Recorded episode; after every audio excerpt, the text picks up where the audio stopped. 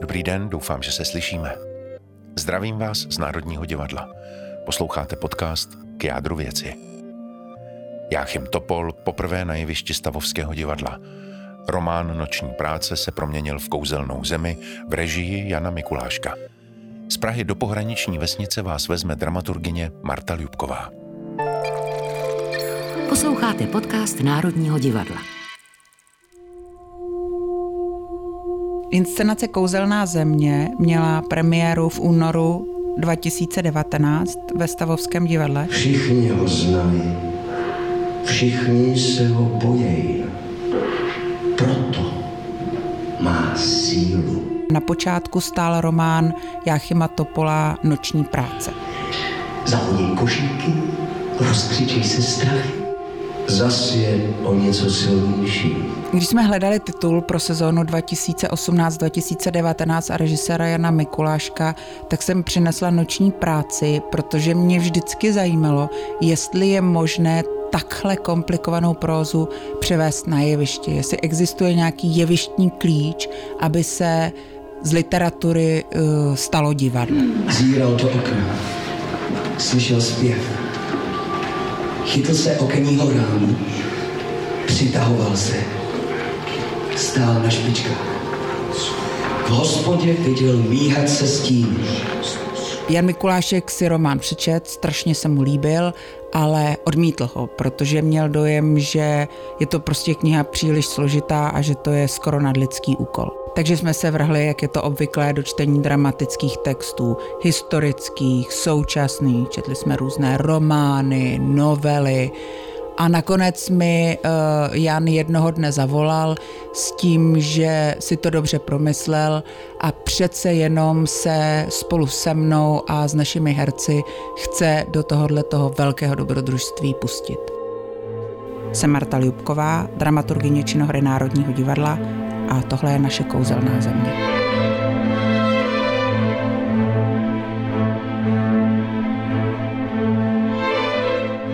Román i inscenace začínají docela srozumitelně. Je srpen 1968 a do Československa vtrhávají armády Varšavské smlouvy a otec bere své dva syny, staršího, který je hlavním hrdinou Ondru, a jeho mladšího bratra do své rodné vesnice, aby je tam uchránil před řáděním, které zřejmě bude probíhat v Praze.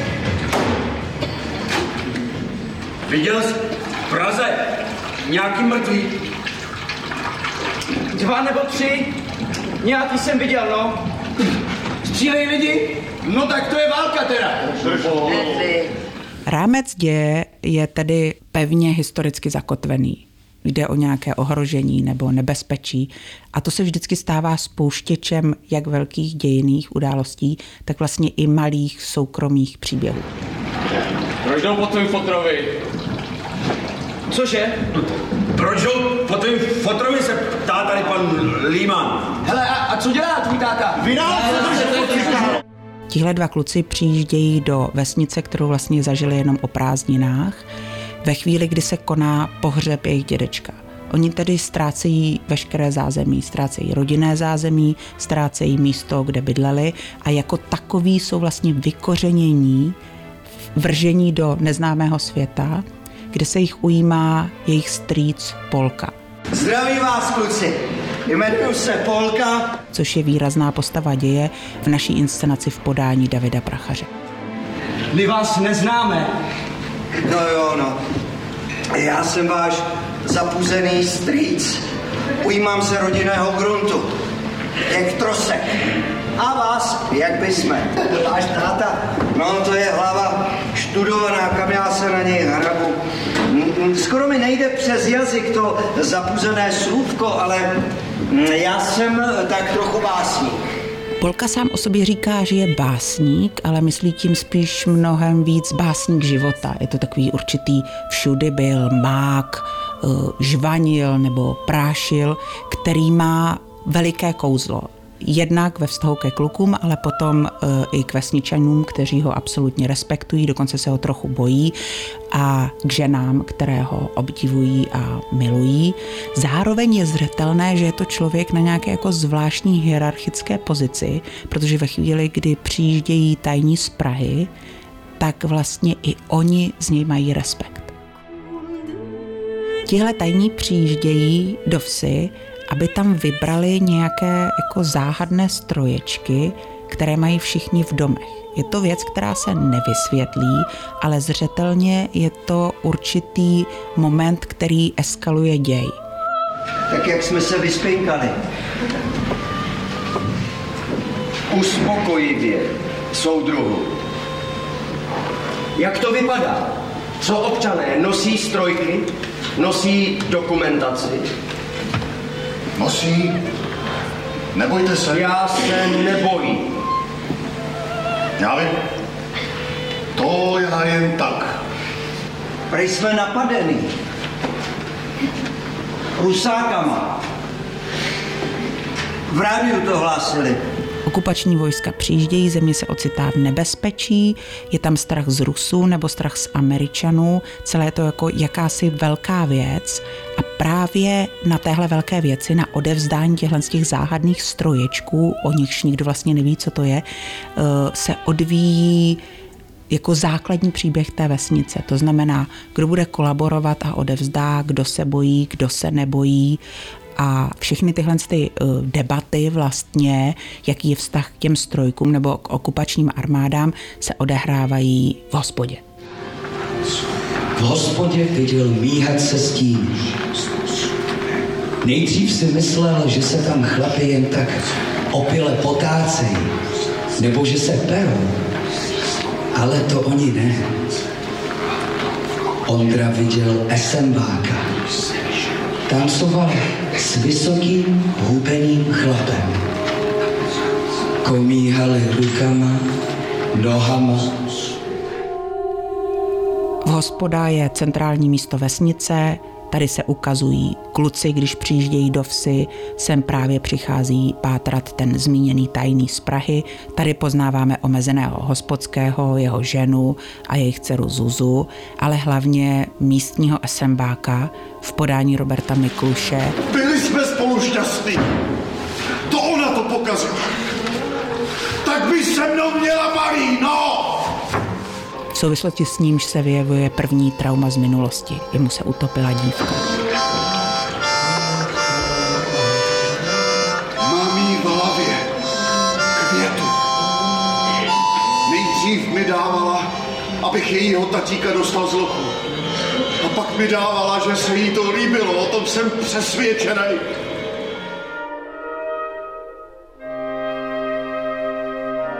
Takových traumat je v té vesnici mnohem víc a čtenář a v našem případě divák je postupně odhaluje. Jakoby za každým rohem bylo nějaké strašidlo minulosti. Pod každým hrobem, který odhalíte, je další hrob. Takže ta vesnice, ten kolektivní hrdina, místo jedné paměti je vlastně jakýmsi souborem historek nebo událostí, které velice brzo opouštějí ten bezpečný rámec roku 1968 a propadají se dál. Ke druhé světové válce a postupně taky až do jakéhosi archetypálního bezčasí, třeba až někam k praotci Čechovi, jak o něm ostatně vypráví v příběhu další postava učitelské, kterého hraje Filip Kaňkovský. Pravda je taková, že na kopec Blahoš přišli dva bratři, Lech a Čech.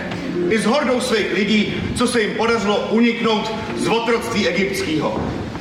Oni teda původně byli tři, jenomže bratr Rus se s bratříma hádal, on byl hrozně velký a průďas.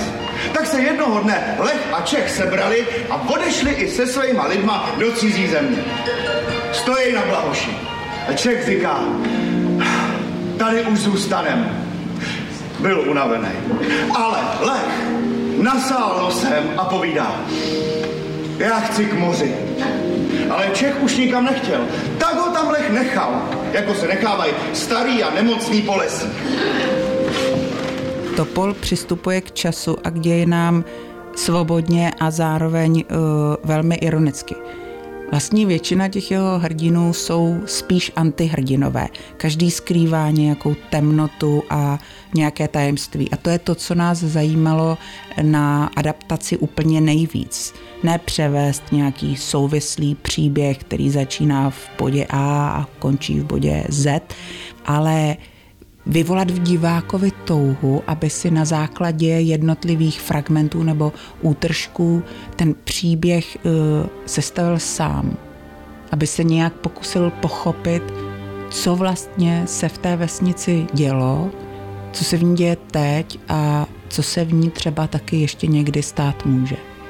Pro mě tenhle ten text, tahle ta knížka je úplně ze všech těch knížek nejzvláštnější a nejtajemnější a vlastně taky jsem se k ní nechtěl vracet, jo. takže já jsem vůbec jako odmít nějak spolupracovat, protože já jsem to tehdy napsal v takovém strašném stavu nějakým tranzu. A myslím si ale, že ta kniha je jako těžká na čtení. Já jsem tam zhmotňoval všelijaký dětský běsy a mám pocit, že můžu říct si středoevropský, že neexistuje třeba vesnice, kde se tohle všechno dělo. Ale mohla být v kousíček dál na Slovensku, v kousíček dál v Polsku. A vši, i ty dětský takový ty strachy, jak nás strašili ty starší kluci ještě v tom roce, já nevím, 68, 9, 70 se strašilo, jako tam bydlí nějaký SSák, jo, ten tě se sežere, nebo museli jsme chodit na hřbitov s bráchou s těma mladšíma klukama a ty starší nás strašili, že jo. jsme museli z hrobu donést trousnici ve 12 hodin v noci.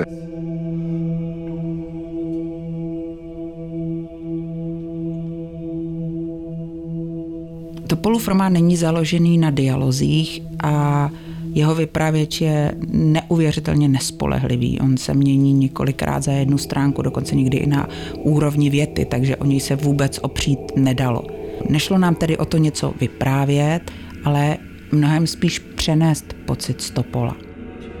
S Janem Mikuláškem jsme se při práci na adaptaci domluvili, že budeme dialogické pasáže střídat s dlouhými epickými monologickými narrativními pasážemi, aby tak vznikla koláž, jak pocitová, tak vlastně i významová.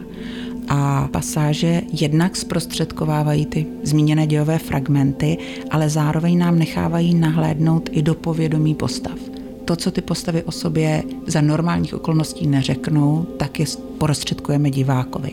Jedním z dobrých příkladů je setkání Zuzy, kterou hraje Jindřiška Dudziaková a Ondry v podání Oskara Hese, což je takový jako počínající velmi nerovný milostný vztah. Jsi normální.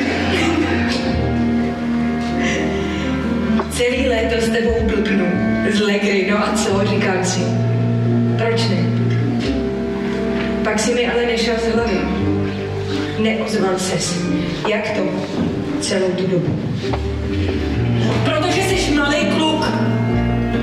Protože jsi malý kluk, říká Zuza Ondrovi a má pravdu, je malý kluk, je mu teprve 14, zatímco jí je o pár let víc, ona už je mladá žena a ocitá se mezi dvěma muži. Mezi na jedné straně malým Ondrou, který strašně moc miluje a na druhé straně je zcela překvapivě tohoto trojuhelníku Polkou, který jí udělá dítě a tak vlastně strašně silně předurčí její další osud. Proč ty na mě můžeš takhle šahat a já na tebe ne?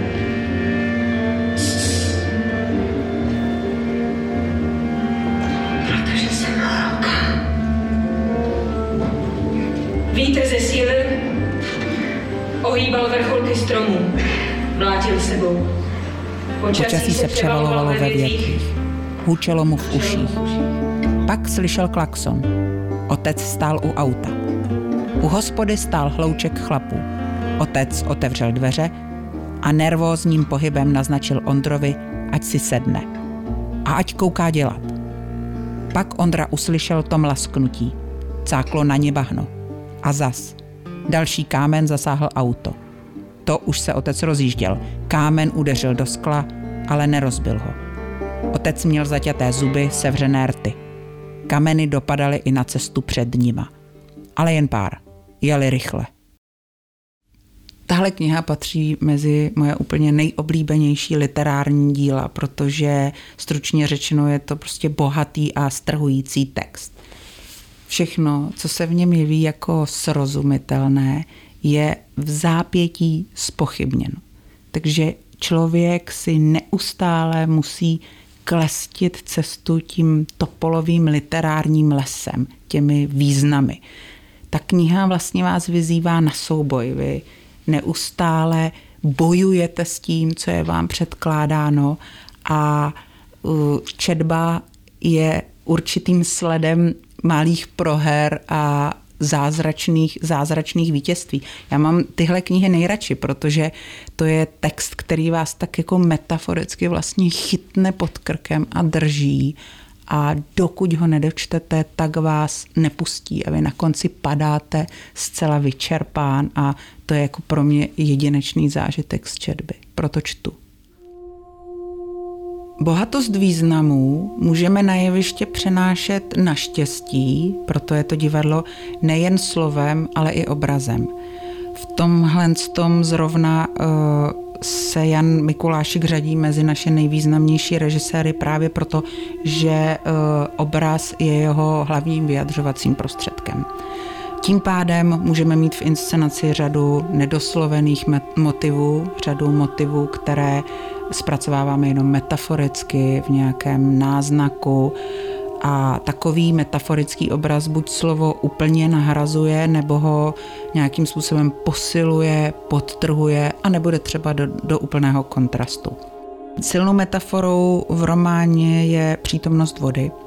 V různých skupenstvích je tam led, je tam bažina a právě tohle se rozhodl scénograf Marek Cpin na jevišti přenést tak, že Forbínu zaplnil starými matracemi.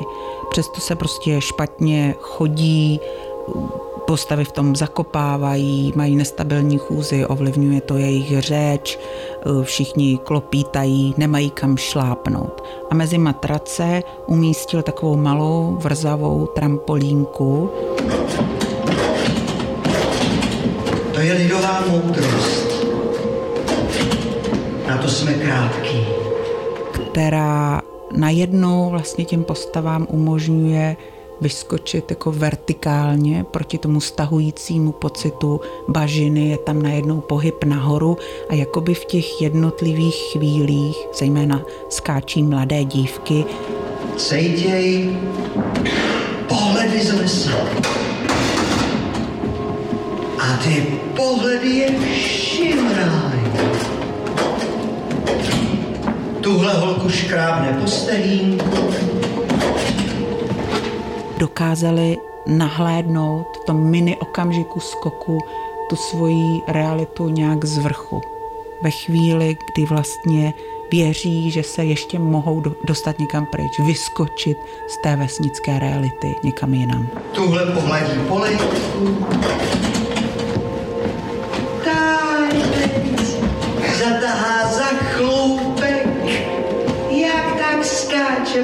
ten oheň.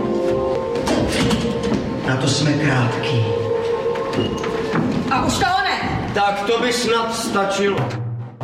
Středobodem celé té vesnice je hospoda.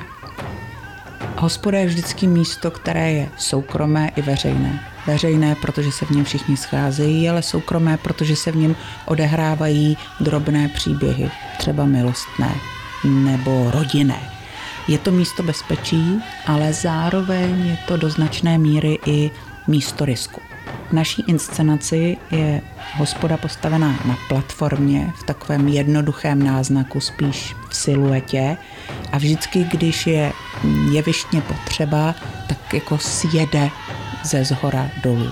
Jakoby vlastně se tohle společenské místo vznáší někde nahoře a ne, že by lidé chodili tam, ale to místo tak jako symbolicky z vrchu sestupuje dolů a nabídne svoji náruč a všichni do ní vkročí a jsou prostě dohromady. My se tady kolikrát slezem v hospodě jenom samý chlapy.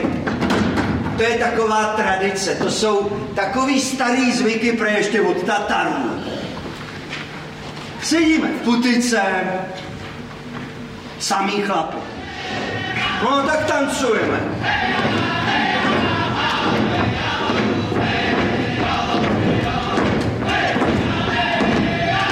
Někdo tancuje medvěda,